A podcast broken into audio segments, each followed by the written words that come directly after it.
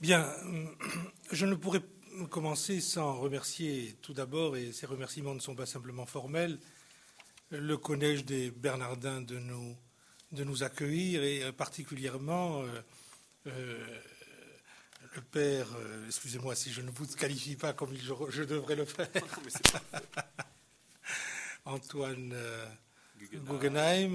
Et Monseigneur, donc là je crois ne pas me tromper, Éric de Moulin-Beaufort. sans eux, cette soirée n'aurait pas lieu. cette soirée qui est la première dans laquelle nous allons réfléchir autour d'un ouvrage qui a été élaboré pendant trois ans. Évidemment, repenser la démocratie, ça ne se fait pas en une semaine, il y a en 14 pages. Euh, euh, et donc, euh, premier point, et puis dans, ce lieu absolument magnifique qui m'a saisi la première fois que, que je l'ai vu, et, je ne suis pas le seul dans ce cas, je crois, qui est magnifique et qui suscite la pensée, qui suscite la réflexion, et en même temps que le, très grand plaisir esthétique euh, à, le, regarder et à, y, demeurer même peu de temps. Voilà. Nous allons réfléchir autour d'un certain nombre de problématiques que nous essayons de mettre en, en évidence dans repenser la démocratie et finalement mon propos va consister à me demander, à expliciter pourquoi il y a à repenser la démocratie et à enfin donner une indication sur euh, une possibilité euh, touchant la question de la légitimité démocratique. Quand on parle de la démocratie, on ne peut pas ne pas évoquer le nom de Tocqueville. Et pour Tocqueville, et la plupart des choses qu'il a dites sont absolument valables pour nous aujourd'hui, la démocratie est confrontée de manière permanente à une redoutable alternative. Celle de s'affirmer comme un régime de liberté qui éduque les individus à la vertu civique et à la liberté politique, d'un côté, ou bien, voilà les termes de l'alternative, ça c'est le premier membre, comme un régime de servitude où tout esprit public est perdu et où les individus uniquement préoccupés par leur vie privée se trouvent dans un état de soumission mentale et politique qui leur fait oublier jusqu'au sens même de la liberté. Une démocratie sans liberté, c'est possible. Sans vouloir dramatiser à l'excès cette alternative, je dirais que si nous avions à dire de quel côté nous sommes des deux membres de cette alternative, je dirais que nous sommes plutôt plus proches du deux second que du premier. Et c'est de cela que je voudrais parler aujourd'hui, définir en quelque sorte les lieux du malaise, les lieux du malaise dans la démocratie. Au point, lieu du malaise, au point malaise qui est tel que euh, précisément des ouvrages, des conceptions post-démocratiques, antidémocratiques et post-démocratiques peuvent, faire euh, florès et paraître de tous côtés, et des positions euh, pensées euh, se donner comme rationnelles, c'est-à-dire conceptions qui, qui, auraient pour objet de nous faire miroiter quelque chose de mieux et de, et de, et de, et de postérieur à la démocratie, ce à quoi je je dois vous le dire d'emblée, je ne crois pas du tout. Pour moi, le régime démocratique, il est, j'y reviendrai à la fin, indépassable.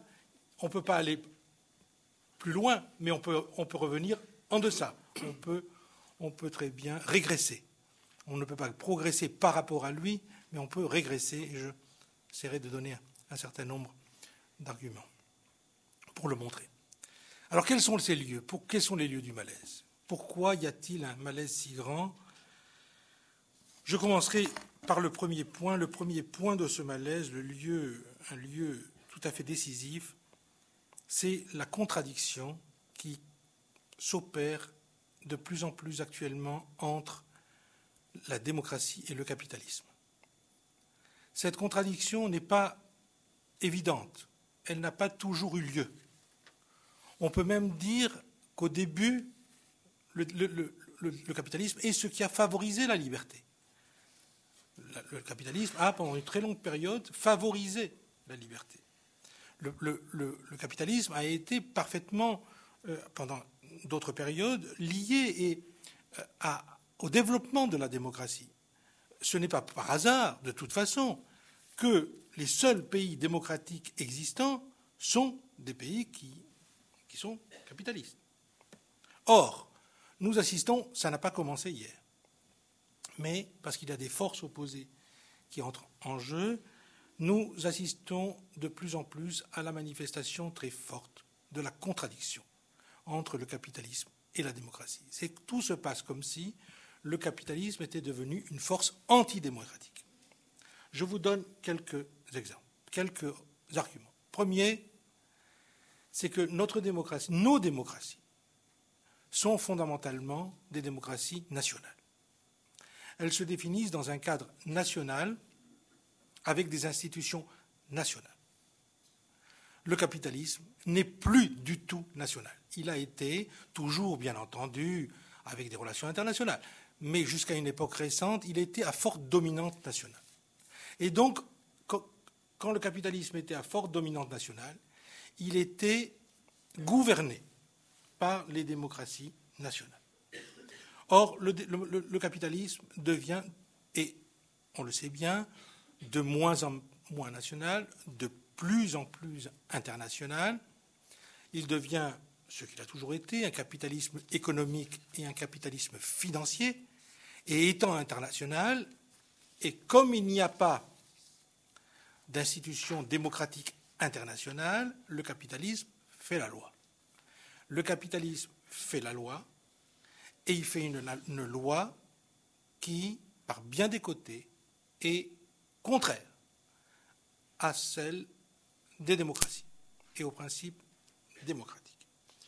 ce fait est, un point, à mon avis, très important, parce qu'il est le facteur qui ne dépend pas de nous, sur lequel nous pouvons peu de choses, mais sur lequel il importe d'insister, parce que regardez tous les arguments qui nous sont développés aujourd'hui pour les régressions démocratiques que nous vivons, ces arguments, c'est la mondialisation, la mondialisation, la mondialisation, la concurrence internationale, etc. Le capitalisme fournit en quelque sorte le principe de réalité, mais un capitalisme qui est devenu sauvage et dont l'une des manifestations assez dramatiques, d'abord, la moralisation du, capitalisme, c'est du pipeau, c'est un leurre. Le capitalisme, il est fait pour faire du profit, c'est tout. C'est sa loi. Et il est devenu, on assiste à une procédure qui est liée à son internationalisation, c'est-à-dire que le, capitalisme ne fonctionne plus dans le même sens que le développement du travail, il se développe souvent contre le travail. On a un capitalisme qui peut se, se, déployer, se reproduire, augmenter ses profits, non pas en, faisant, en produisant du travail, mais en détruisant ou en déplaçant le travail. c'est un point très important pour comprendre ce qui va se passer ensuite. Voilà, premier lieu. Deuxième lieu, c'est un lieu proprement politique.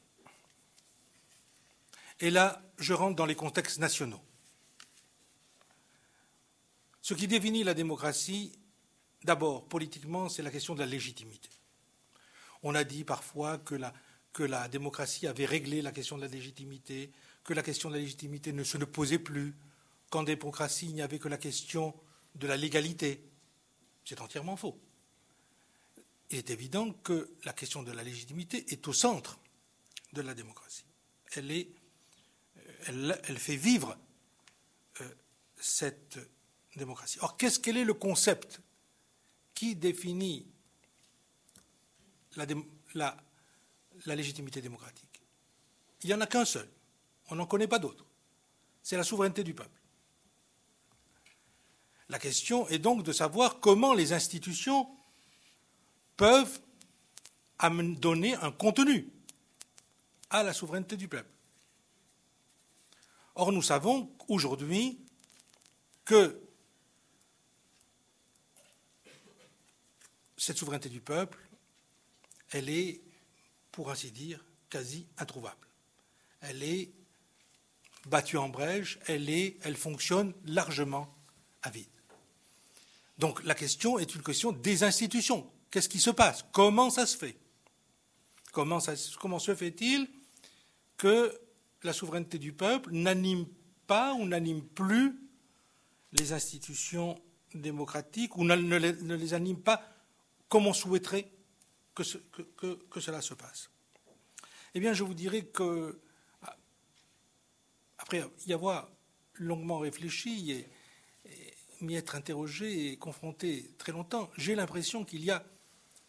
Non, non seulement ça, mais je voudrais, je voudrais faire un pas en arrière et ajouter que d'une certaine manière, on peut se demander même si l'État démocratique aujourd'hui, en France et ailleurs, joue le rôle qui devrait être le sien, c'est-à-dire de défendre la légitimité politique. Il me semble qu'il y a deux sortes de légitimité en conflit. Alors quand on dit, à la base du travail qui a donné lieu à ce livre Penser à la démocratie, il y avait un concept. C'était le concept de concurrence des légitimités. Et au départ, on pensait la concurrence des légitimités comme une concurrence entre la légitimité qui résulte à la fois du vote et de la représentation. C'est les deux principes qui résultent de la Révolution française et qui définissent la procédure par laquelle la souveraineté du peuple est censée s'exprimer, le vote et la représentation. Alors, on avait pensé une concurrence telle qu'il y aurait cela d'un côté, la légitimité traditionnelle, avec les nouvelles figures que l'on donne à la légitimité, c'est-à-dire la démocratie participative, la démocratie délibérative, les nouvelles formes de démocratie visant à élargir la démocratie. Au terme du livre, je me demande si, si l'hypothèse n'est pas fausse. Et si en vérité la concurrence ne se fait pas à ce niveau-là. Parce que la démocratie participative, on, pourra la définir tout à l'heure, je ne peux pas le faire maintenant, parce que sinon je, trop. La démocratie délibérative, toutes les formes de démocratie qui visent à étendre la démocratie, à, faire, à permettre aux citoyens d'être plus actifs, d'intervenir plus, d'intervenir dans les décisions, etc. Elles ne sont pas incompatibles avec la démocratie représentative. Elles sont des manières de, pallier les, défauts ou les insuffisances de celle-ci. Et on peut parfaitement comprendre que, que, visant une extension de la démocratie, on introduise de nouvelles procédures, parce qu'il ne s'agit en vérité que des procédures, pour rendre la souveraineté du peuple manifeste. En vérité, je crois que donc la concurrence n'est pas là, que la concurrence est entre deux modèles de légitimité. L'une politique, dont j'ai parlé, et une autre qui n'est pas politique, qui est économique. Une légitimité fondée sur l'idée de la performance, sur l'idée de la productivité, sur l'idée de l'efficacité, comme si ces notions, productivité, efficacité, euh, devenaient elles-mêmes des titres de légitimité. Comme ce modèle de légitimité est fondé sur une conception managériale, je dirais que ce qui est en concurrence c'est une conception de la légitimité politique, où ce qui est au centre, c'est définir les procédures par lesquelles la souveraineté du peuple et l'intérêt public peut être représenté, manifesté et représenté, et une conception managériale de la, légitimité qui se tire finalement de l'extension du modèle de l'entreprise à la société tout entière. Et je dois vous dire ce qui m'inquiète grandement dans la période actuelle et dans l'action de nos gouvernants, j'ai l'impression, et je ne suis pas le seul, je crois, à penser que c'est le deuxième type de légitimité qui leur plaît plus que le premier. Et qu'en vérité, la justification extérieure de cela, c'est le premier point que je disais tout à l'heure, la concurrence internationale, la nécessité de produire, la nécessité de se conformer pour gagner la bataille de la concurrence, c'est comme si le modèle managérial sur lequel je reviendrai était soutenu par le poids que le capitalisme faisait porter sur les démocraties nationales. Deuxième, deuxième lieu de cette, ce malaise de la démocratie, c'est qu'il suit du, du, second point. Euh, donc c'est le troisième, pardon, troisième lieu. Il suit du second.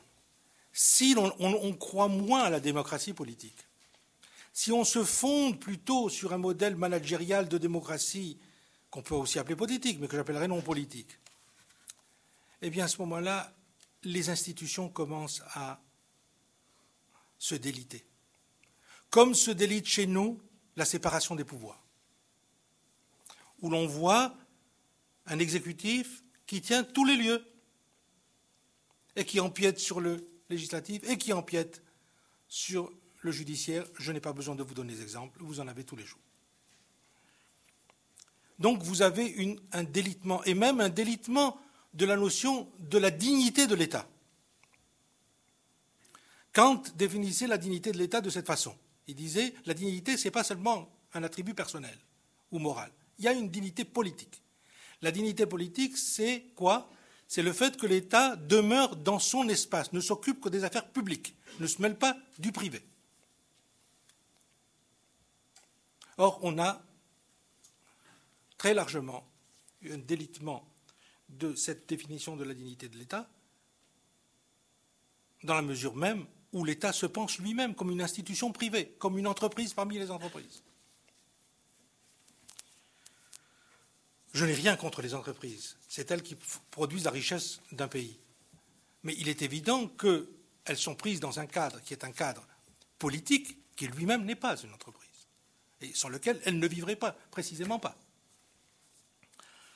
Donc, troisième, euh, euh, quatrième élément touchant ce malaise dans la démocratie, c'est que la démocratie est définie depuis l'origine grecque, son origine grecque, par l'égalité et la liberté. C'est les deux principes fondamentaux auxquels l'époque moderne a ajouté la fraternité. Or, on voit de moins en moins d'égalité. On voit de plus en plus d'injustice. On voit de moins en moins de fraternité. L'expérience même du développement de la démocratie nous confronte à des inégalités qui augmentent, à des exclusions, à la contradiction incroyable entre des gens qui n'ont pas de quoi dormir, qui dorment dans la rue, et des, bonus des, millions de bonus, c'est pire encore, euh, qui sont versés à soi-disant euh, les, plus, les, meilleurs d'entre nous. Entre nous, franchement, euh,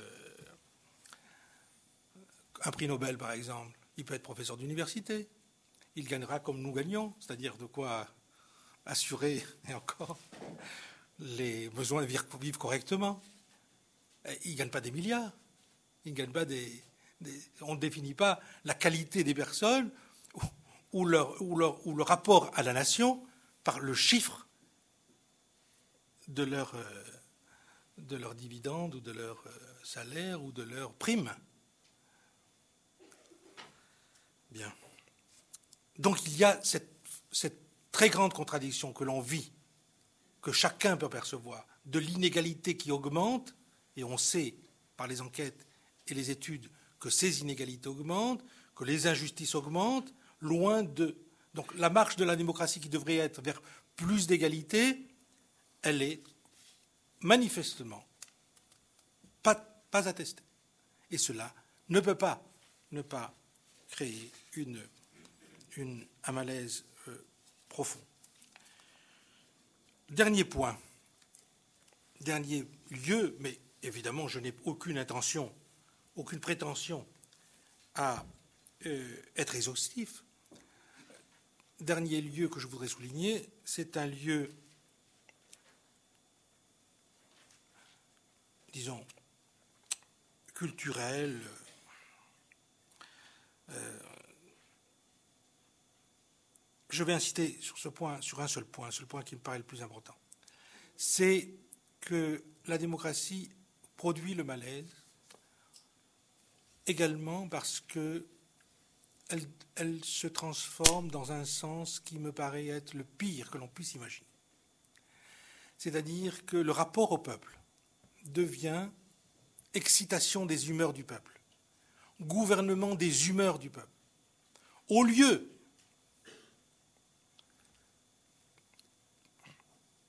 que les humeurs du peuple sont ce qu'elles sont, et des populations, bien sûr. Au lieu que l'institution politique euh, soit une dimension, comment dire, qui, certes, prend note des humeurs du peuple, mais ne réagisse pas automatiquement à elles et ne vise pas à contrôler l'opinion par leur intermédiaire, eh bien, nous allons vers une démocratie des humeurs. Des humeurs, c'est-à-dire véritablement euh, utiliser les réactions populaires pour tel ou tel événement de manière à contrôler, à gouverner et prétendre que par là même on écoute le peuple. Vous voyez ici le passage du populaire au populisme qui n'est pas seulement l'affaire d'une personne.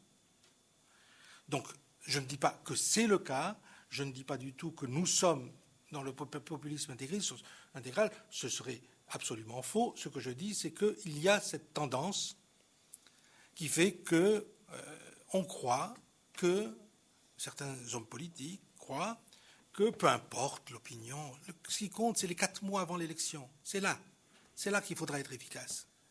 Parce que le peuple, comme on sait, est oublieux. Il est oublieux. Il suffit de le séduire dans les mois, dans les semaines qui précèdent les, et cette conception-là est désastreuse, je pense, pour la démocratie en tout cas, produit un très vif malaise. En deçà de tout, voilà les lieux du malaise.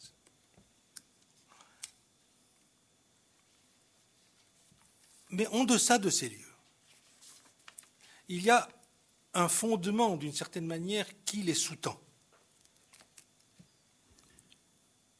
et qui est lié avec ce que je disais tout à l'heure de la contradiction entre le capitalisme et la démocratie.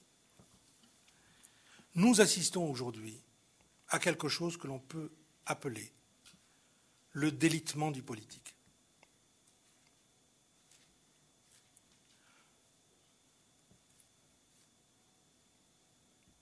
Je vais essayer de vous le montrer très rapidement.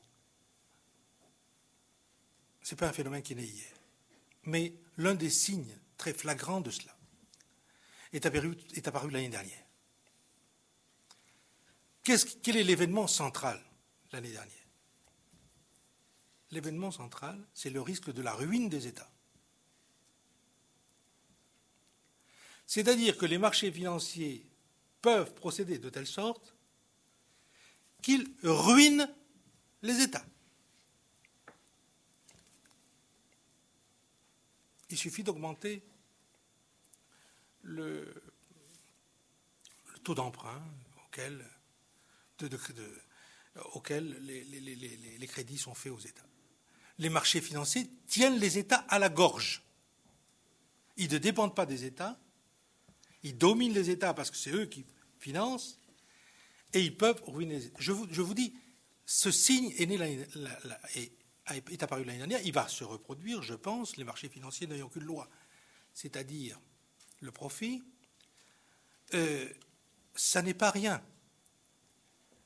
Ça n'est pas quelque chose de local. C'est un signe, un des signes, d'un bouleversement très considérable. D'un bouleversement vraiment gigantesque. Je vous en donne les termes. L'État a été pensé depuis le début de l'âge moderne, depuis la fin du XVIe siècle, sous la catégorie de la souveraineté. L'État a été pensé sous la catégorie de la souveraineté comme une instance au-dessus de laquelle, de décision au-dessus de laquelle il n'y a rien d'autre. En définitive, de maîtrise de l'histoire du peuple et Évidemment, la souveraineté est ce qui a donné son contenu à la légitimité démocratique, puisque la légitimité démocratique, c'est rien d'autre que la souveraineté du peuple. On a pensé les États souverains.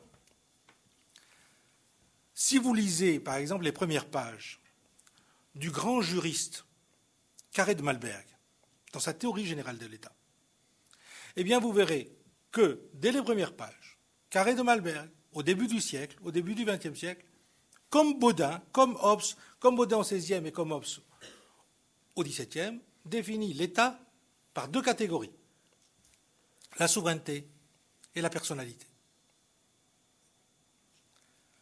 Tout se passe comme si nous, nous étions passés de la souveraineté de l'État qui a prévalu depuis le XVIe siècle jusqu'au début du XXe siècle, jusqu'à la, disons, la Seconde Guerre mondiale, à quelque chose d'autre que nous pourrions, qui se révèle de plus en plus et que nous pourrions appeler aujourd'hui, et qui devient aujourd'hui la servilité de l'État.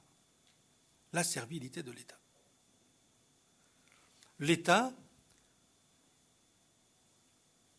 est comme le politique à travers l'État est comme délité, il est devenu, il est devenu servile. Il est à la merci des marchés financiers, contre lesquels il ne peut rien. Il est obligé de faire les fonds de caisse, de se lier autant que faire se peut pour essayer de contrebalancer les mouvements qui peuvent se produire contre lui.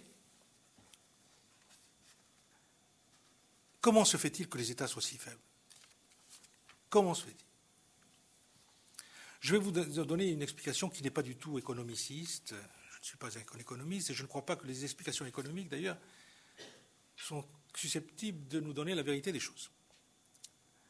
Je crois que l'un des facteurs est un facteur subjectif.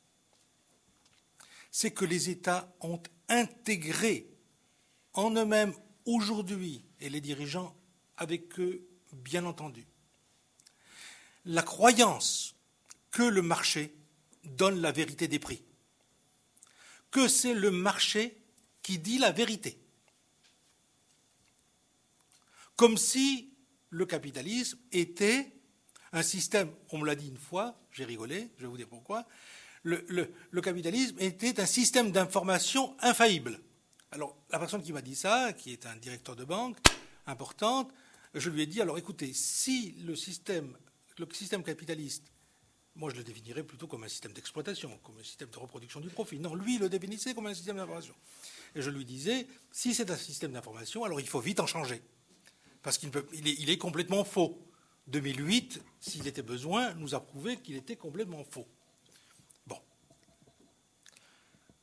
Tout se passe comme si la croyance selon laquelle la vérité est produite par les marchés, par l'économie mondialisée, et en particulier par les marchés, avait été intégrée.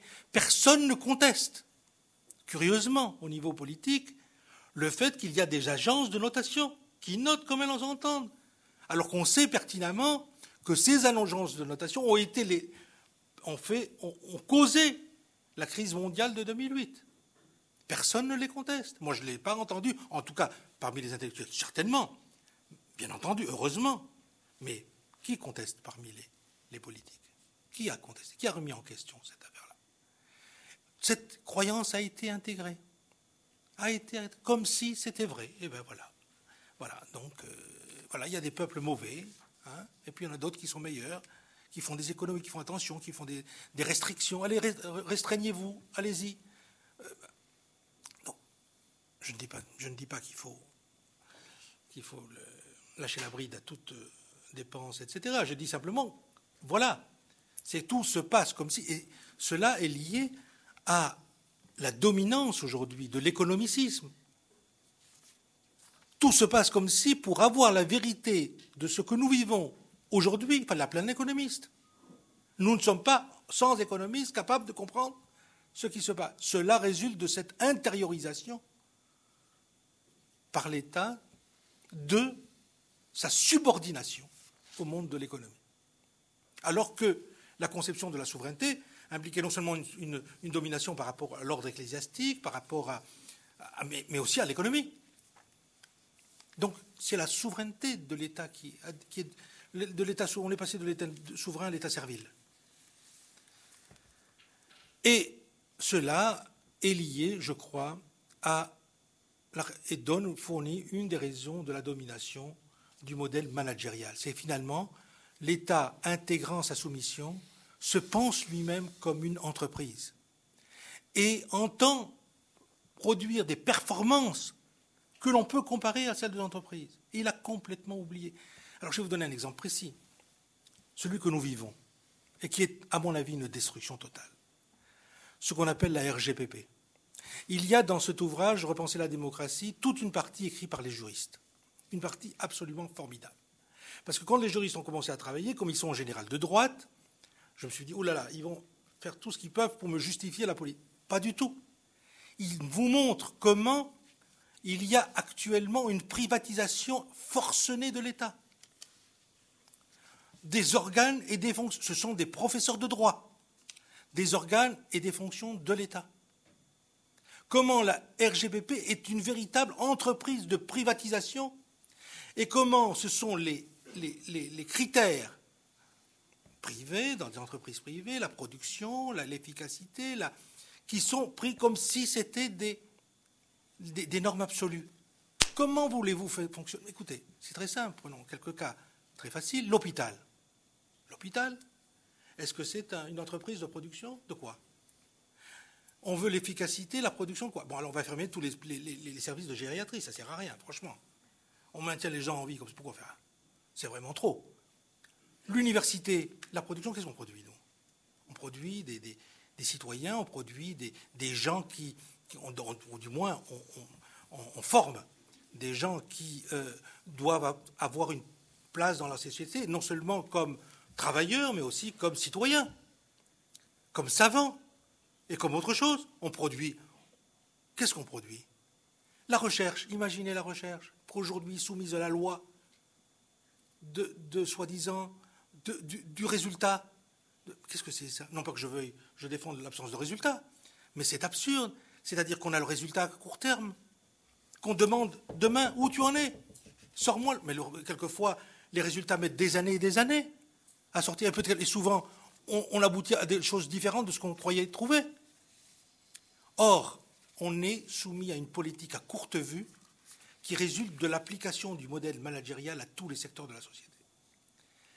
Et l'idéologie de ça, que nous avons longuement étudié dans un numéro de ma revue Cité et sur lequel on va revenir, c'est l'idéologie de l'évaluation, qui, est une idéologie destructrice, qui est une idéologie, je pourrais vous le dire, si vous auriez des, questions tout, à l'heure, pourquoi?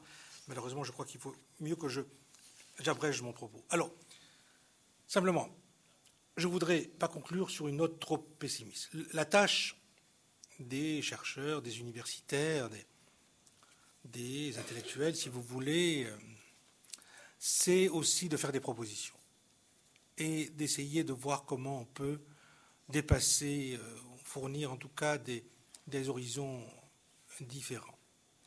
Et en tout cas, personnellement, j'ai essayé, je vais parler d'une tentative personnelle en tout cas ici, sur ce dernier point, le reste étant partagé, euh, j'ai essayé de, penser, de repenser la, la, la, question de la légitimité démocratique. Et euh, pas sur tous les points, bien entendu. Euh, je vous ai évoqué quelques points tout à l'heure qui sont très importants, qui sont beaucoup travaillés et sur lesquels il faut, il faut encore avancer, sur la manière dont on peut concevoir une complémentarité entre la démocratie euh, représentative, qui me paraît pour moi absolument centrale et nécessaire, et d'autres formes de démocratie qui pourraient avoir euh, un contenu sur le plan local et traiter des questions particulières comme des questions environnementales, des questions, etc. Démocratie participative, démocratie euh, délibérative, etc. C'est-à-dire euh, véritablement faire de la délibération quelque chose de central dans la société, faire, intervenir les citoyens davantage. Bon, les modalités sont en cours d'élaboration par différents courants de pensée de tous côtés. Non, mais j'avais pensé à un autre point, tout à fait central aussi, me semble-t-il, et qui correspond à un sentiment partagé et intellectuellement assumé par beaucoup euh, de nos collègues ici présents et ailleurs. C'est l'idée que tout le monde est bien convaincu. Le vote fonde une légitimité, c'est clair. On ne peut pas le contester. Le contester, c'est mettre à bas la démocratie euh, moderne. Mais ça ne suffit pas. Alors, comment trouver quelque chose pour penser que le vote ne soit pas d'une certaine manière un blanc-seing donné aux gouvernants de faire ce qu'ils veulent. Vous me direz, ça n'est jamais un blanc-seing parce qu'il y a des forces qui interviennent, il y a les syndicats, il y a les manifestations, il y a les journaux, mais ça je suis bien d'accord avec vous. Mais comment faire pour que ça ne suffit pas? Comment faire pour que institutionnellement la légitimité ne soit pas simplement une légitimité ponctuelle par laquelle, en quelque sorte, le peuple exprimerait sa souveraineté en, la, en, la, en, la, en s'en destituant, puisqu'il la donnerait à quelqu'un d'autre. Et j'ai pensé à, à, cela, à l'idée qu'il lui pourrait y avoir que la notion de légitimité n'est pas simple, que la légitimité, y compris en démocratie, est double. Et le modèle de, la dualité de, de, la, de, la, démocratie, je ne l'ai pas inventé, je, je l'ai pris, ça m'est revenu à l'esprit comme ça au Moyen Âge.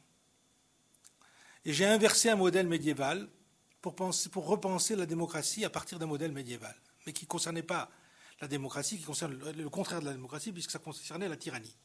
Le Moyen Âge distinguait de deux formes de tyran. Et l'idée serait la suivante il devrait être possible de penser deux aspects de la démocratie. Ce que j'appelle d'une part la démocratie de titre, qui est le vote, l'élection. L'élection donne un titre. On devient président de la République, on devient député, on devient. D'une part, voilà, c'est très bien. Mais il y a un autre aspect de la légitimité, ce qu'on pourrait appeler la légitimité d'exercice c'est-à-dire un moyen par lequel, institutionnel, par lequel il serait possible de juger de la légitimité des actes des gouvernants. Alors vous me direz que c'est une idée complexe qui présente d'emblée des difficultés énormes. J'ai essayé de trouver des solutions à ces difficultés, non pas toutes les solutions, mais, euh, l'idée que euh, il y aurait une instance susceptible de juger de la légitimité d'exercice. Alors, l'objection principale, c'est si vous avez deux aspects de la légitimité, vous, allez voir un conflit entre les deux. Est-ce que ça veut dire qu'on va destituer un président, destituer un président de la République? Parce que non. La légitimité, dans la solution que j'ai voulu mettre en place, la légitimité de titre prévaut toujours. Simplement, la légitimité d'exercice, l'énoncé de la légitimité d'exercice, qui ne pourrait être faite que par une instance spécialement instituée pour, cela, et, autonome évidemment, absolument autonome, eh bien, cette légitimité d'exercice, elle aurait pour fonction simplement d'éclairer le public. Un peu, si vous voulez, comme cette admirable Cour des comptes. Mais la Cour des comptes n'a pas, n'a pas, n'a pas d'objet politique. Elle n'a pas à juger politiquement de la politique du gouvernement, etc. Il juge la manière dont les fonds publics sont utilisés. Donc on aurait une instance politique qui jugerait à partir d'une charte de la légitimité politique des actes des gouvernants. Seulement pour en informer l'opinion. Alors, bien entendu, cela est à discuter, à repenser. Essayé de le faire déjà dans, un des textes du volume, mais, mais bien entendu, mais c'est une proposition pour repenser, une des modalités de repenser la démocratie aujourd'hui pour que, précisément, surmonter cet obstacle très important qui fait que le vote, à un moment donné, donnerait euh, libre cours à celui qui en, résulte, qui en est le vainqueur euh, la possibilité de mener ou ne pas mener ce qu'il a promis, faire ou défaire ce à quoi il s'est engagé, etc. Et je suis sûr que si une telle instance existait, beaucoup de politiques auraient beaucoup de soucis à ce faire. Je voudrais finir par un simple mot. Un simple mot.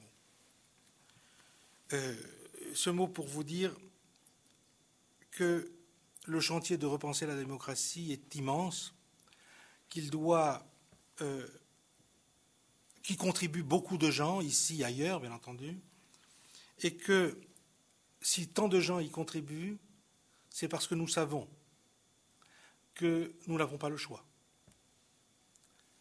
qu'il n'y a pas d'au-delà de la démocratie, que la post-démocratie, c'est de l'antidémocratie. Et que notre tâche, comme intellectuel, comme universitaire, est précisément de fournir un certain nombre de considérations, d'hypothèses, d'issues pour que la démocratie puisse retrouver le visage qu'elle doit avoir. Voilà, merci de votre attention.